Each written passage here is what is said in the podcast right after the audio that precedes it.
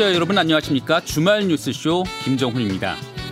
독감 백신 접종 이후 사망한 사례가 잇따라 나오면서요. 비상이 걸렸죠. 인과 관계가 밝혀지진 않았고 코로나19로 인해서 건강에 대한 걱정이 그 어느 때보다 큰 데다 독감 백신 그 유통 과정에서 문제가 있었기 때문에 경각심이 높아진 것도 의심 신고가 늘어나는데 영향을 미쳤을 겁니다. 무엇보다 노인층 중에 지병이 있거나 건강 상태가 안 좋을 경우 각별한 주의가 필요할 것 같은데요. 그렇다고 과도한 걱정으로 인해서 예방할 수 있는 위험을 자초해서도 안 되겠죠.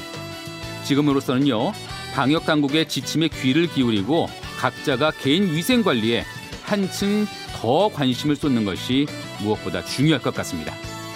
토요일 아침 뉴스 총정리 김정은의 주말 뉴스쇼 오늘도 알찬 소식들로 준비했는데요. 잠시 후에 주간 브리핑으로 시작합니다. 네, 한 주간 주요 뉴스 정리해보는 주간 브리핑. 오늘도 프레시안 이명선 기자와 함께 합니다. 안녕하세요. 안녕하세요. 지금 독감 백신을 맞은 뒤에 사망하는 사례들 계속 나오고 있죠.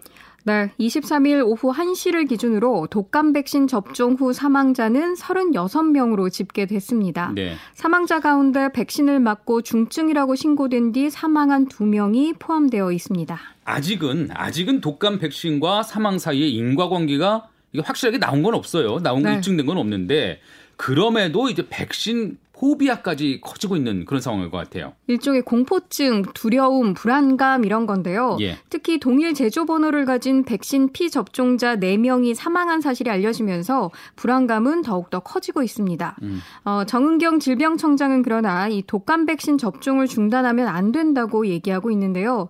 의료계에서도 독감 예방 접종 시기를 놓치면 이 효과가 떨어진다며 제때 맞는 것이 중요하다고 강조하고 있습니다. 네네. 다만 지금 당장 맞아야 할지에 대해서는 이 전문가들 사이에서도 의견이 다소 엇갈립니다. 만약에 이 독감 백신 접종을 계획하고 있으시다면요. 무엇보다 건강 상태가 좋은 날, 예방 접종을 할 것을 권하고 있습니다. 네. 접종 대기 중에 이 수분을 충분히 섭취하고 안정을 취하라고도 하고 있고요. 예. 또 만성 질환이 있다면 반드시 의료진에게 말하고 백신 접종 후에는 그 맞은 곳에서 한 2, 30분간 머물면서 이상 반응이 있는지 관찰한 뒤에 귀가하시기 바랍니다. 네. 또 집에 가셔서도 2, 3일간은 이 몸 상태를 주의 깊게 살펴야 하고요. 예. 어, 코로나19 신규 확진자도 지금 늘어나는 추세죠. 주 초반에 비해서 주 후반으로 갈수록 감염 규모가 커지는 모양새인데요. 지난 월요일 76명이던 확진자가 어제는 155명까지 늘었습니다. 예, 예. 요양병원과 지인 모임 또 일터 등에서 이 감염 규모가 커지고 있습니다.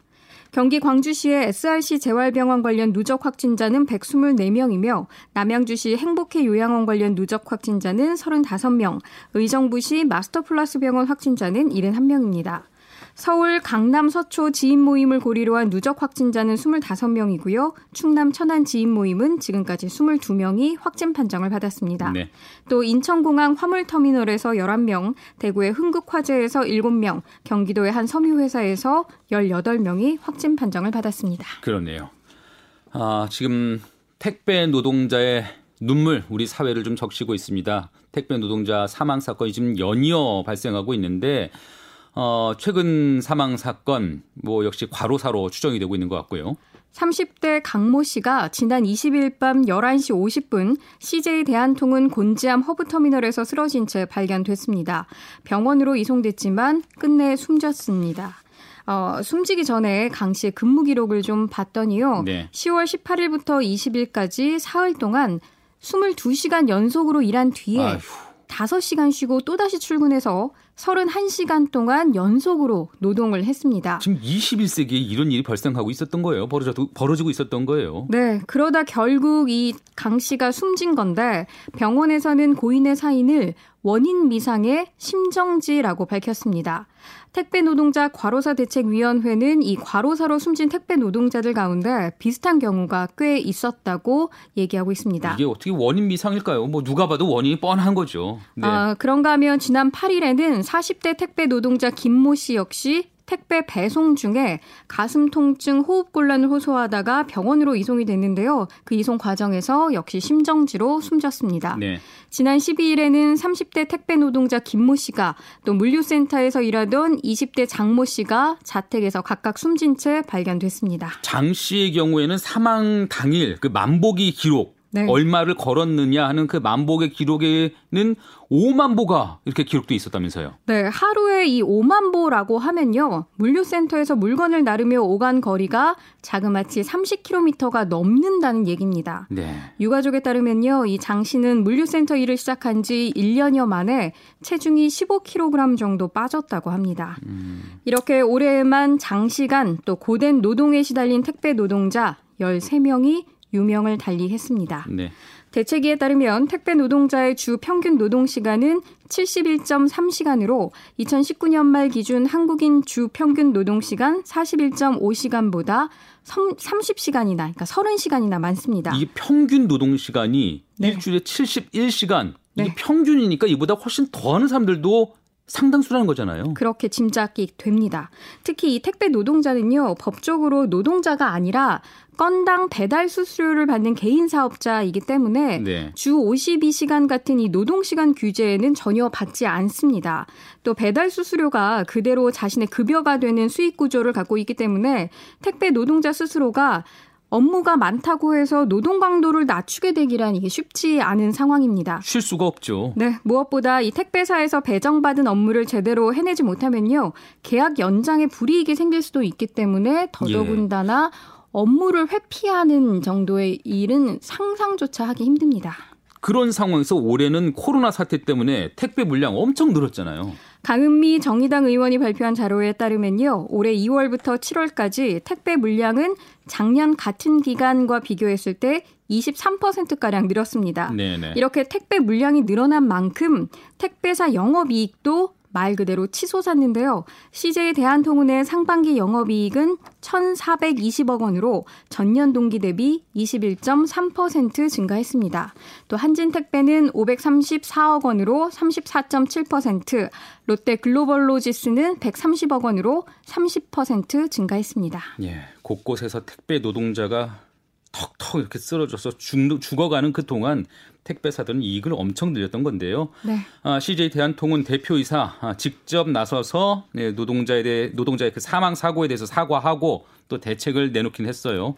네, 택배 노동자들 사이에서 이 공짜 노동이라고 불리는 택배 분류 작업에 지원 인력 4천 명을 투입하고 배송량을 조절하고 또 업무 시간을 조정할 수 있도록 하겠다고 했는데요. 네. 그러나 이 택배 노동자의 과중한 업무가 사망 사고로 이어지는 데 대한 지적이 어제 오늘 일이 아니잖아요. 예. 그동안 계속 지적이 되어 왔었던 만큼 이 같은 대책이 사후 약방문이라는 비판도 나오고 있습니다. 뭐 빨리 빨리 배달을 해달라 이런 소비자들도 책임이 없다고 말할 수 있을까 싶어요. 네, 그래서 이 소비자들 사이에서는 총알 배송, 새벽 배송 이용하지 말자라는 자정적인 움직임이 일고 있는데요.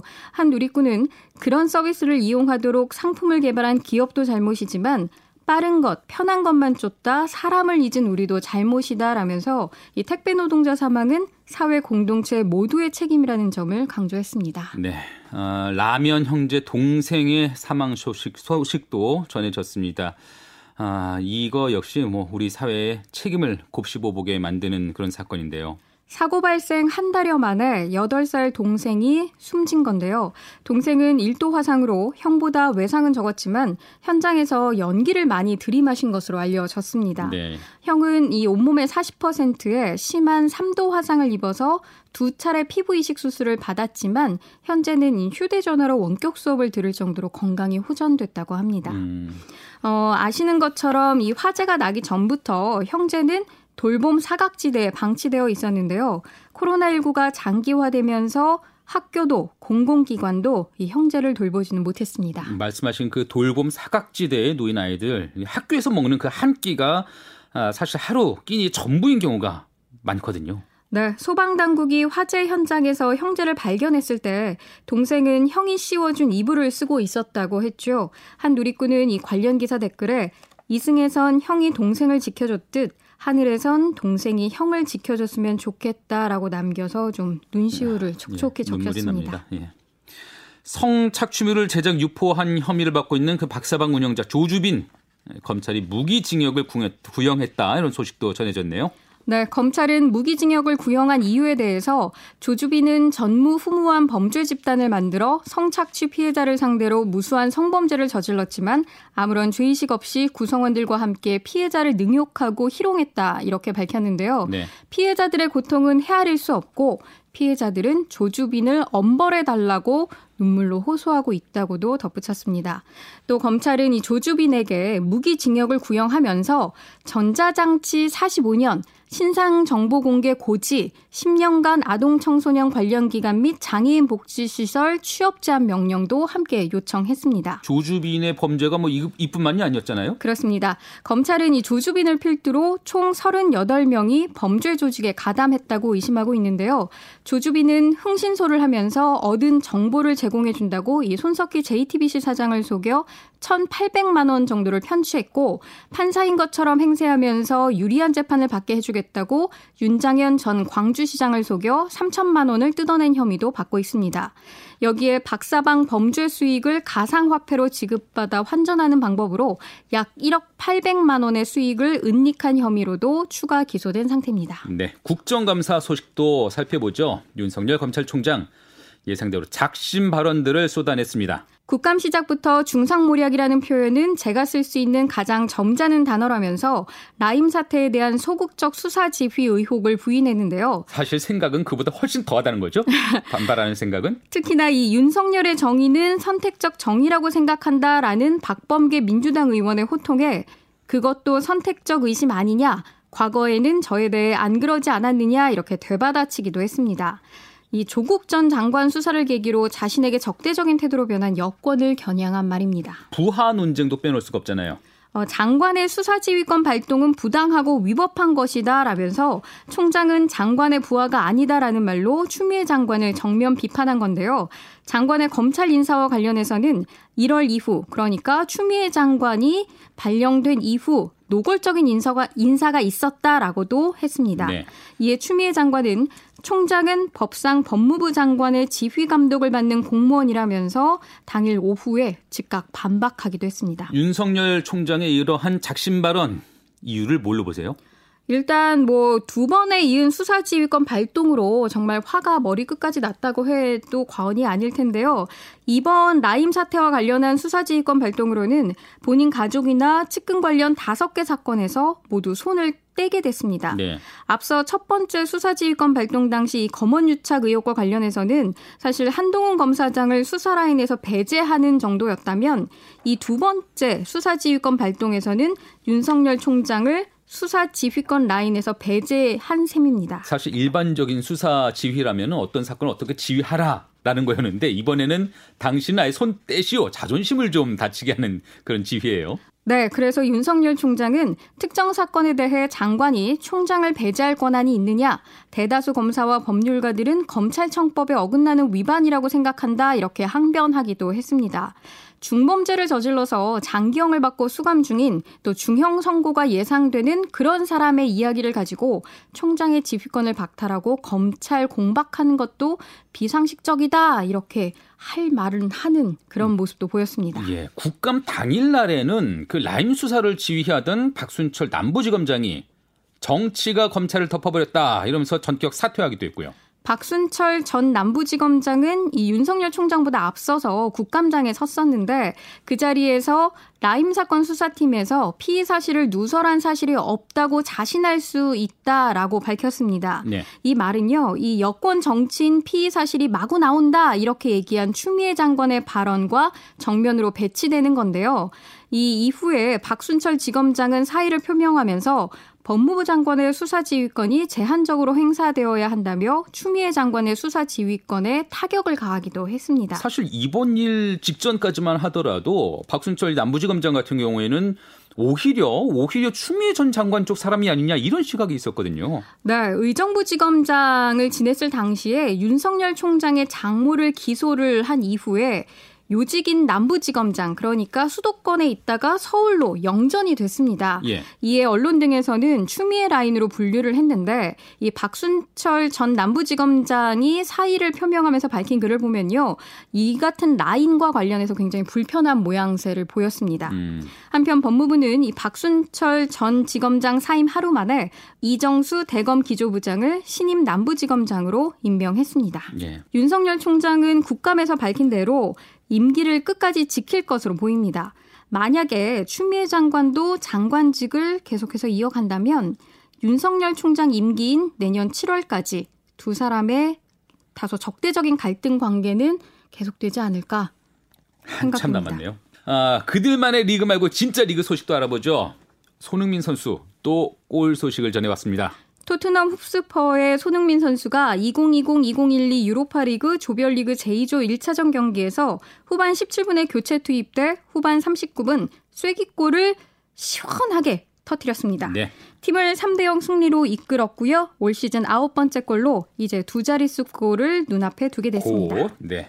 믿고 보는 쏜세이셔널입니다. 야구에선 최지만 선수 한국인으로서는 처음으로 월드 시리즈 첫 안타를 기록했죠. 그렇습니다. 템파베이 레이스의 최지만 선수가 메이저리그 월드 시리즈에 선발 출전해 첫 안타를 때리며 2득점까지 올린 건데요. 네. 템파베이는 LA 다저스를 상대로 1승 1패를 기록한 가운데 약 1시간 정도 뒤면요. 3차전이 열립니다. 오늘 좀 9시쯤에. 예. 네. 그동안 김병헌, 박찬호, 류현진 등 이 메이저리그에서 뛴 투수들은 있었지만 타자로는 최지만 선수가 처음입니다. 음, 타자 얘기를 하니까 좀 한화의 4번 타자 김태균 선수 은퇴 소식도 떠오르는데요. 네, 김태균 선수는 한화 선수라서 행복했다. 이글스는 나의 자존심이었다라면서 은퇴 기자회견에서 눈물을 펑펑 쏟아냈습니다. 음, 네. 어, 후배들을 위해서 은퇴를 결심했다고 합니다. 네. 어, 김태균 선수 하면요. 2001년 프로에 데뷔한 이래 일본에서 뛴 2010년, 2011년을 빼고 18개 시즌을 한화 이글스에서만 뛰며 총 2014경기에 출전했습니다. 통산 타율은 0.32영으로 홈런 311개를 기록했는데요. 기록만큼이나 이 별명도 많습니다. 어떤 거요? 김똑딱, 김거포, 김질주, 김띠뚱, 김저렴 등이 예. 한화 팬들이라면 어떤 의미의 별명인지 아마 아실 겁니다. 네네. 어, 김태균 선수는 비록 선수로는 은퇴하지만 내년 시즌에 한화 이글스에서 special assistant로 활동을 한다고 해요. 그러니까 팀 내 주요 전력 관련 회의 그리고 해외 훈련 등에 참가하면서 단장 보좌 어드바이저 역할을 맡게 된다고 합니다. 그러네요. 알겠습니다. 오늘 소식 여기까지 짚어보죠. 감사합니다. 네, 지금까지 프레션 이명선 기자와 함께했습니다.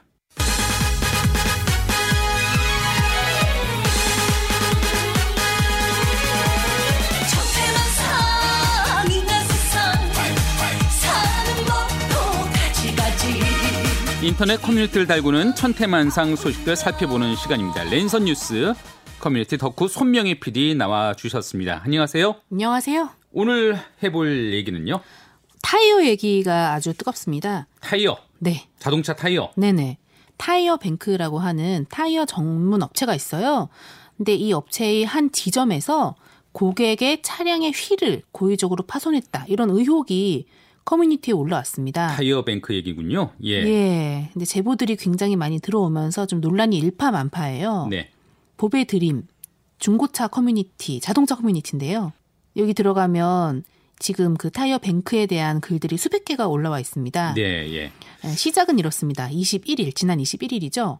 어떤 글을 쓴 분이 계신데 타이어를 교체하려고 차를 맡겼는데 업체에서 전화가 와서 아, 휠이 하나가 손상이 됐고 나머지는 부식이 됐으니 타이어 교체하는 김에 휠도 교체를 해라. 음.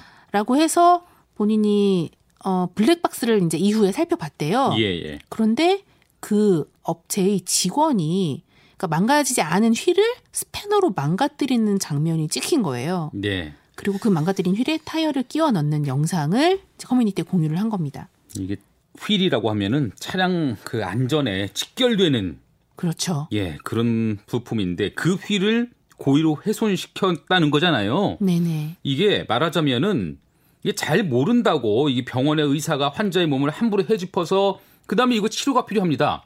이런 식으로 말을 하는 꼴이거든요. 뭐 사람의 몸으로 치면 그럴 수 있습니다. 네. 근데 문제는 그 그분의 글을 본 다른 회원들이 어 이상하다. 나도 타이어 가려고 맡겼는데 휠이 잘못됐다고 갈라는 얘기를 들었었다.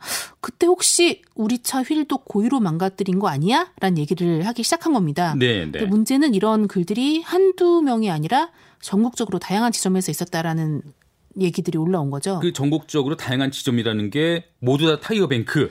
그분들만 이제 글을 올리신 겁니다. 예.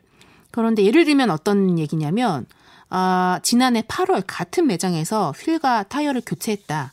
이 상태로 타고 다니면 사고 난다면서 분위기를 몰고 가길래 음. 어쩔 수 없이 120만 원 결제했다 이런 얘기도 있었고요. 아, 지난 8월에 권유받고 휠을 교체했는데 지금 보니까 공구로 훼손한 흔적이 있습니다. 이런 얘기도 있었고요. 이대로 타면 사고 난단 말에 무서워서 100만 원 넘는 결제를 했었다. 이런 얘기도 있었습니다. 아, 그러니까 이런 의혹들이 있는 거고 처음에 소개시켜 소개시켜 드렸던 그분 같은 경우는 CCTV에 다 찍혀 있으니까 블랙박스에 찍혀 있으니까 그렇죠. 확인이 된 거고. 예, 이분들은 사실 뭐 찍힌 건 없고 증거는 없는데 심증입니다. 예, 예. 하지만 사람들은 이거 보면서 어떻게 우연의 일치가 이렇게 많지?라고 의심을 하기 시작을 한 거죠. 네.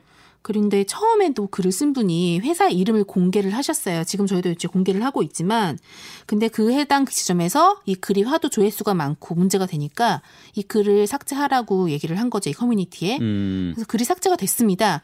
그런데 그 글을 이미 봤던 많은 분들이 아니 이게 왜 삭제가 됐느냐라고 흥분을 하면서 다시 이렇게 비슷한 글들을 올리신 거죠. 그게 이, 이 이슈를 더 그냥 불붙이는 격이 돼버렸어요. 맞습니다. 그래서 더 확산이 됐고 뉴스에서도 대대적으로 보도가 됐습니다. 네. 해당 지점으로 많은 기자들도 취재를 가고 또 유튜버들도 취재를 가기도 했는데요. 처음에 글을 쓴 분은 그 지점에 대해 고소장을 접수를 했고요. 광주 서부 경찰서는 사건이 발생한 점포의 점주 A씨를 사기와 재물 손괴 등의 혐의로 입건을 했습니다. 예. 추가 고소장도 많이 접수됐다고 합니다. 어쨌든 경찰이 이제 수사에 착수했으면 그 수사 결과가 나오기를 좀 기다려야 되는 그런 상황일까요? 그런데 이 논란이 커지다 보니까 이 타이어뱅크 본사에서 미리 입장문을 낸 겁니다. 자인을 했습니까? 본인들이 사실 관계를 확인한 결과 사업주가 고의로 휠을 파손한 점을 확인해 즉시 가면 계약을 해지했다. 예, 일단 이 사안 자체는 인정을 한 거네요. 예, 본인들이 직접 확인을 했다고 밝힌 겁니다. 네. 그래서 고객님들께 고개 숙여 사과드리고 해당 사업주가 고객에 대한 피해 보상을 진행하지 않을 시에 본사에서 직접 사과하고 피해 보상 실시하겠다. 음. 또 추후 이런 일이 발생하지 않도록 교육을 하고 재발 방지에 만전을 기하겠다. 이런 입장문을 냈습니다. 예, 뭐 이런 정도로 이 파문이 잦아들까 싶기도 하지만요. 네, 모르겠습니다. 참고로 이 타이어 뱅크란 회사는 전국에 400여 개가 넘는 지점을 운영하고 있는데 음. 직영점이 없다고 나옵니다. 예, 예. 그러면 다 가맹점이다. 그렇다고 나오는데 몇 년 전에 이 회사의 창업주인 김정규 회장이 일부 타이어 뱅크 판매점을 점주들이 운영하는 것처럼 위장해서 현금 매출 누락하거나 거래 내용을 축소 신고하는 수법으로 종합소득세 80억 원가량을 탈루한 혐의로 재판에 넘겨졌어요. 아. 네, 1심에서 징역 4년과 벌금 100억 원을 선고받았고 현재 항소심이 진행 중입니다. 예.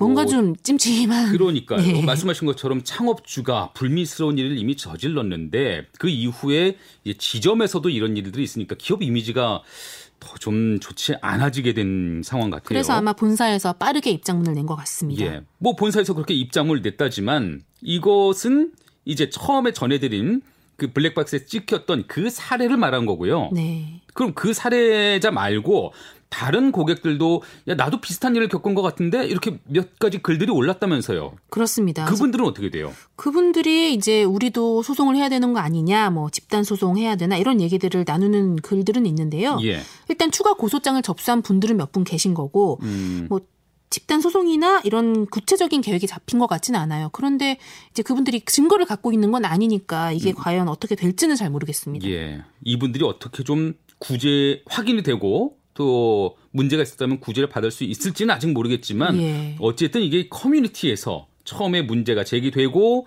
그다음에 확인이 되면서 필요한 조치들이 이루어지는 이런 상황 그리고 누구나한테 혹시라도 다른 피해가 있을지 모른다라는 경각심을 준 것까지는 그래도 좀 순기능으로 보여져요. 정보가 공유되면서 서로 서로 이제 소문이 나면서 피해 사실을 공유하게 된 거잖아요. 네. 뭐 이게 커뮤니티에서 늘 있, 어온 일이긴 한데요. 근데 그 과정이 문제입니다. 그 과정에서 음. 그냥 이성적인 대응만 하면 좋은데 여기까지는 참 괜찮았는데. 네네. 이걸 마치 이제 놀이처럼 조롱하고 혐오하는 사람들도 계신 거예요. 아. 그래서 그 해당 업체 있지 않습니까? 네. 예, 업체의 뭐 이름이랑 다 공개가 되지 않았습니까? 이번 일 이후에 장난 전화나 욕설 전화를 너무 많이 받고 있다 이런 아. 얘기를 또 하기도 했어요. 예, 예. 그래서 이게 뭐 커뮤니티에서는 뭐 마치 정의 구현인 듯이 이 얘기들을 이렇게 하자라는 얘기를 나누는데 이런 행동들이 다 정당화될 수 있을지 모르겠고 어쨌든 이 좋은 방향으로 해결은 됐으면 좋겠습니다. 예, 어떤 사례에서나 그 벌은 저지른 죄만큼 합당한 그만큼의 벌만 지어졌으면 좋겠습니다. 네, 과몰입은 문제입니다. 예, 항상 그런 과몰입이 문제였죠. 네네네. 네. 어, 여기까지 말씀을 듣는데 손명희 PD 오늘 랜선 뉴스 손명희 PD는 이것으로 작별을 구한다면서요? 아, 그렇습니다. 다음 주부터 더 좋은 분이 이 코너를 진행해 주실 걸로 믿고 제가 여기서 작별 인사를 드리겠습니다. 그동안 너무 감사했습니다, 여러분. 예, 그동안 감사했습니다. 지금까지 손명회 PD였습니다. 감사합니다. 1부는 여기까지고요. 잠시 후 2부에서는 팩트체크 전문 언론이죠. 뉴스톱 이고은 기자와 함께하는 모아 모아 팩트체크 준비되어 있습니다. 잠시 후에 뵙죠.